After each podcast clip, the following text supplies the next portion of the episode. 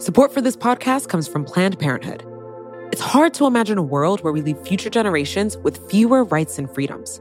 Since the Supreme Court's decision to overturn Roe v. Wade, politicians in nearly every state have introduced bills aimed at blocking people from getting the essential sexual and reproductive care they need, including abortion. Planned Parenthood believes everyone deserves access to care.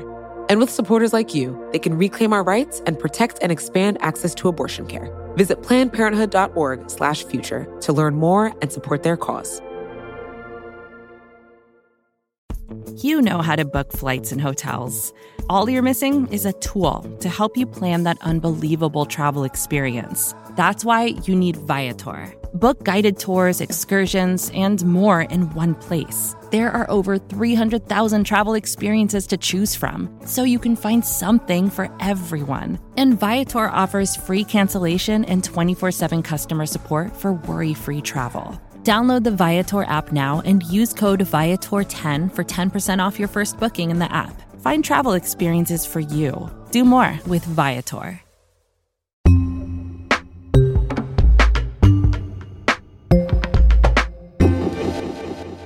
The United States kicked off the year with an attempted coup, and Myanmar kicked off this month with a successful one. Myanmar's military has seized power in a coup against the democratically elected government there.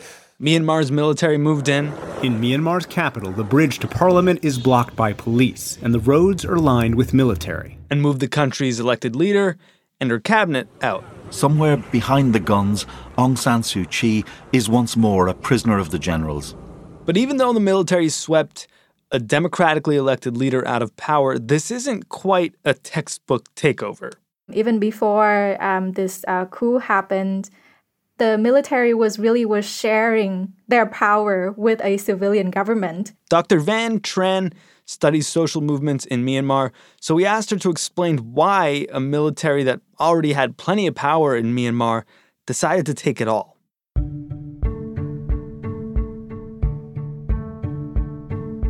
During the general election that happened in November 2020, the result was a landslide for the ruling party of that time, which was the National um, League of Democracy.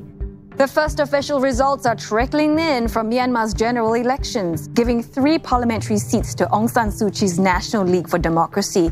Even before the final count is in, the party says it's confident of a landslide win. However, the military they claim that there was widespread voter fraud and that there were millions of ballots that were missing, and they requested the um, ruling government led by the National League of Democracy, the NLD, to investigate these claims of voter fraud.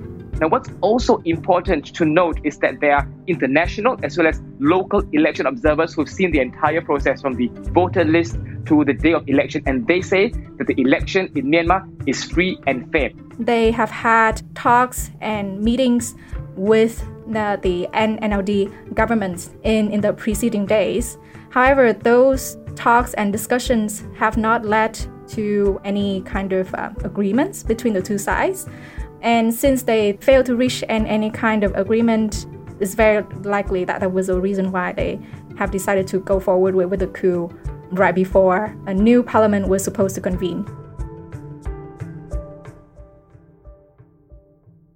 How did this get to the point of a coup? I mean, I know the military in Myanmar had been a strong presence already, even you know throughout the leadership of Aung San Suu Kyi. But were there warnings that there might be a coup? So the relationship between the NLD party and the military has always been a complicated one. Back in 2010, when they decided to carry out a uh, a political liberalization they didn't want to have all of the political power of the military to be stripped away. Even before a vote is cast, the result is ensured. 25% of seats will go to the military. Alliances with the current regime have been made to ensure political survival. In more than 40% of seats, the only contenders are candidates linked to the current regime or those not regarded as a threat. With the N- N- NLD uh, government since 2015, um, they have been trying to tread very delicately in terms of how they deal with the, the, the military They try um, not to confront with, with, the military on various policy issues, including the uh, Rohingya crisis. Well, there's an extraordinary scene playing out on the world stage this morning. Nobel Peace Prize winner Aung San Suu Kyi defending her country of Myanmar against genocide charges in the International Court of Justice. She's also standing up for the same military that kept her under house arrest for years. However, you know, like in the past year, as uh, we, we got closer to the election in 2020, the um, Aung San Suu Kyi led government and the different NLD MPs have also tried to propose these uh, amendments to the constitutions. To give a very, very obvious example, 25% of our representatives are not elected. And we believe that for a uh, democracy to be wholly complete, all the representatives must be elected. And that would uh, basically uh, strip away a lot of these different powers and, and controls of the military and would strip away, um, you know, quite a few of its um, decision-making power. That is something that um, the military also uh, find to be quite worrying. Does that mean it wasn't really surprised the coup? I would say um, it is always a, a, a surprise. of course, like when you, you, you look back um, you, you could see various factors, right, that uh, could help you explain why the military decided to take over power, to, to, to conduct this military coup at this moment. But before it happened, everybody always had hope, right? that um, people in Myanmar, or at least the majority of people in Myanmar, would still be able to continue enjoying their rights and, and their freedoms. Well, where is Suu Kyi now? Right now, like she is still under arrest. I believe that the, the latest report say that she is um, still doing well and, and she's healthy. That's all that, that, that we know. However, like quite um, a few politicians have been released. Uh, we, we might see more and more of, of those releases um, in the upcoming day as the military basically um, is now finishing up the formation of their own cabinet with, with different um, minister uh, positions. Do you know how the people in Myanmar feel about this coup? I, I would say, like, from um, my observations on, on how people post on social media, as well as, you know, like my um, friends and um, people that, that I care about in, in Myanmar, the, the two words that would capture it would be painful and outrageous. So, as imperfect as the political liberalization in the past 10 years has been, still um, many people have gained a lot more in terms of uh, their political freedom, um, in terms of their rights, in terms of uh, opportunities to advance in uh, education or in business opportunities. And after the military took over, a lot of them feel that their rights are being stripped away and their freedoms being stripped away. And, and this kind of fear actually is, is not unfounded, right? Like just as we are talking now, the um, new Minister of uh, Information in, in Myanmar has published a, a, statement basically banning any type of statements on social medias that are in opposition to the uh, political situation that might provoke people to, to, to go and, and mobilize against the, the, the coup. Now, I have to ask, what does this shift in power mean for the Rohingya people in Myanmar. Last year, you know, almost a year ago to the day, we did an episode titled From Nobel Peace Prize to Denying Genocide, in which we talked about the International Court of Justice ordering Myanmar to protect the Rohingya people from genocide, but there was uncertainty over whether Aung San Suu Kyi would heed the call. What does the military takeover of Myanmar mean for the Rohingya people? Overall is is just despair for um, for for this um, uh, Rohingya population in Myanmar, as well as the Rohingya refugees that that are now on on the Bangladesh side, right? I mean, um, even during the 10 years of political liberalization that didn't really um, you know mean much for, for, for this population they they have endured so much in terms of um, you know like restrictions uh, in, in terms of their, their freedoms and their their rights. You know, I, I would say that it's, it's not very likely that things will get any better, as, as we all know, and things might get worse. That's um, something that we, we have to keep watching and, and observing and paying very close attention. I would say that right now, like the situation on the ground still has um, a lot of uncertainty. I would say that at least like in um, the upcoming days or upcoming weeks, we're not going to see, um, you know, an, any kind of restoration of political freedoms or political rights on the ground. Right now, what I and, and my um, you know like a circle of like uh, other researchers are just thinking is in terms of how bad things could go and also how quickly things could get worse. In in terms of um, how how much the new um, military government is, is going to strip away more political freedom and, and more political rights. In in addition, how many more activists and civil society leaders are going to be arrested and have their voice silenced.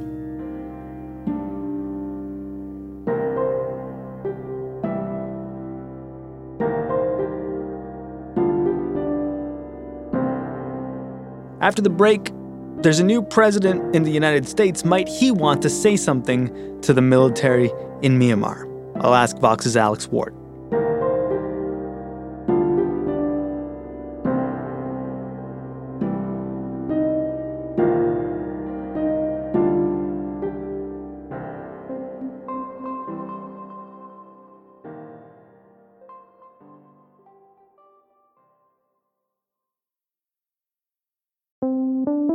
Che Explained comes from FX's The Veil, starring Elisabeth Moss. If you like spy thrillers or indeed Elisabeth Moss, then you might want to check out FX's The Veil. It's an international spy thriller that follows two women as they play a deadly game of truth and lies on the road from Istanbul to Paris and London. Oh, I'll go. One woman has a secret, same here, and the other has a mission to reveal it before thousands of lives are lost. FX's The Veil, now streaming only on Hulu.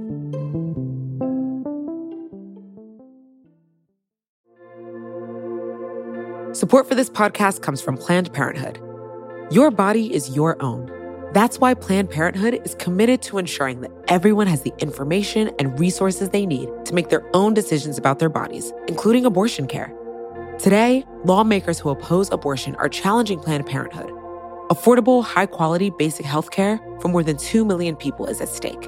Planned Parenthood believes that health care is a basic human right. That's why they fight every day to push for common sense policies that protect our right to control our own bodies. They also work tirelessly to oppose the onslaught of new policies aimed at interfering with personal decisions best left to patients and their doctors. They won't give up and they won't back down. You can join Planned Parenthood in the fight to help make sure that the next generation can decide their own futures. The organization needs your support now more than ever. With supporters like you, they can reclaim our rights and protect and expand access to abortion care. Visit plannedparenthood.org/future to learn more and support their cause.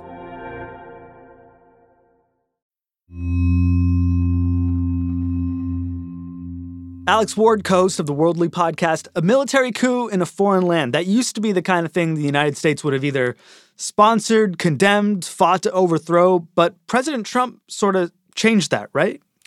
Yeah, pro democracy stuff was never really Donald Trump's forte. It was never really something he cared about, and and frankly, the only things he did in the world were trying to punish Iran and push back on China. Outside of that, the world was never his charge.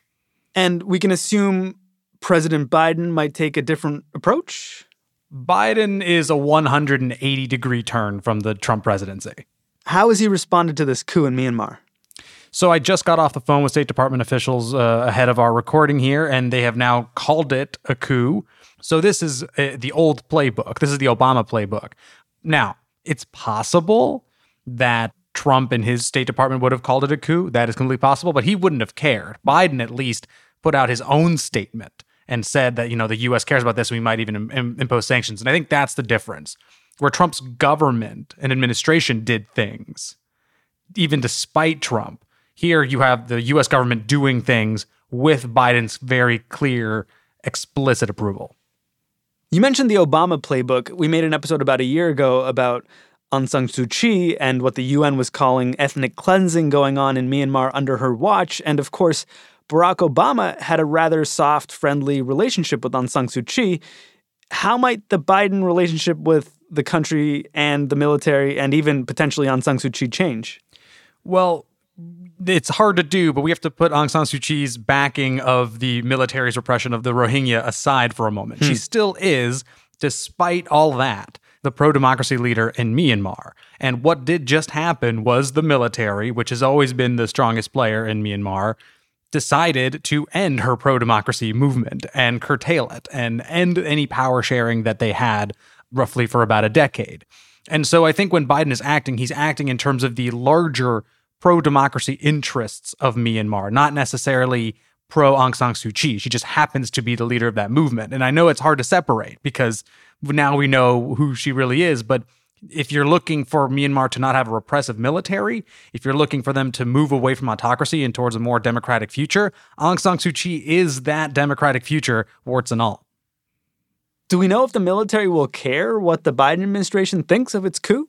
No question. We have evidence of this. The US had and the international community had placed sanctions on Myanmar's government for decades. And it was in the roughly 2000s that you had the junta go, man, we probably should do something about this because we're economically and politically isolated.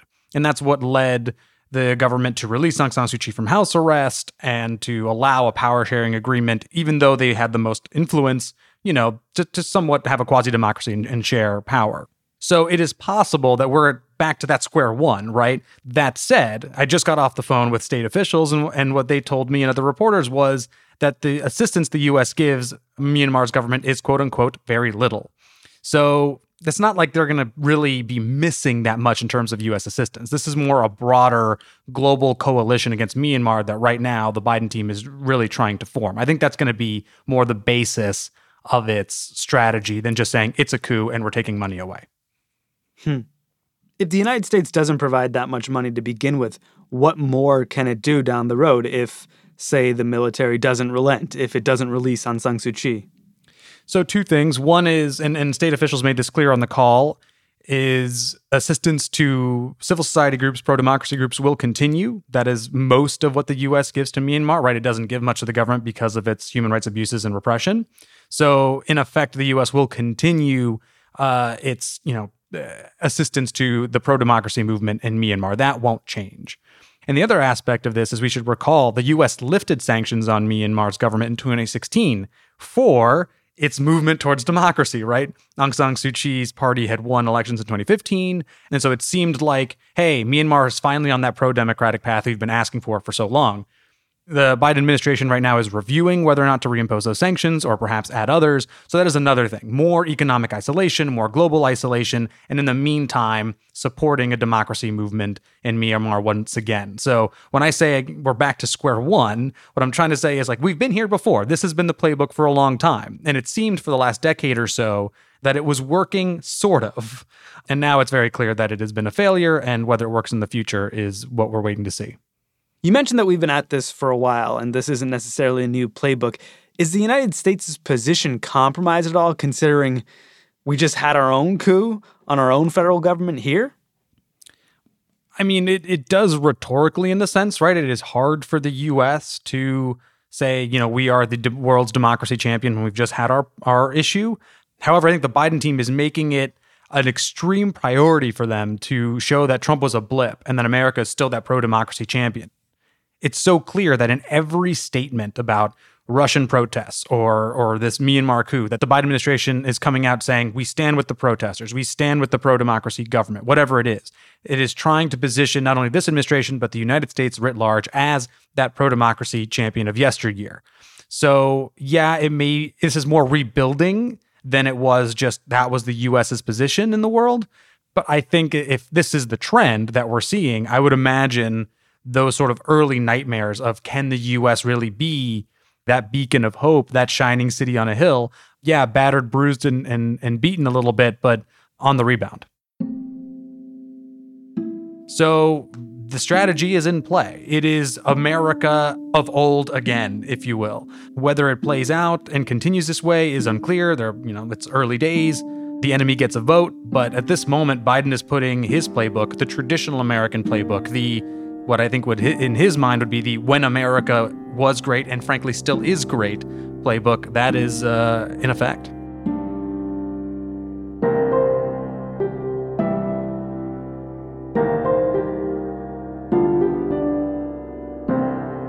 Alex Ward, he covers national security and foreign policy at Vox. I'm Sean Rameswaram. It's Today Explained.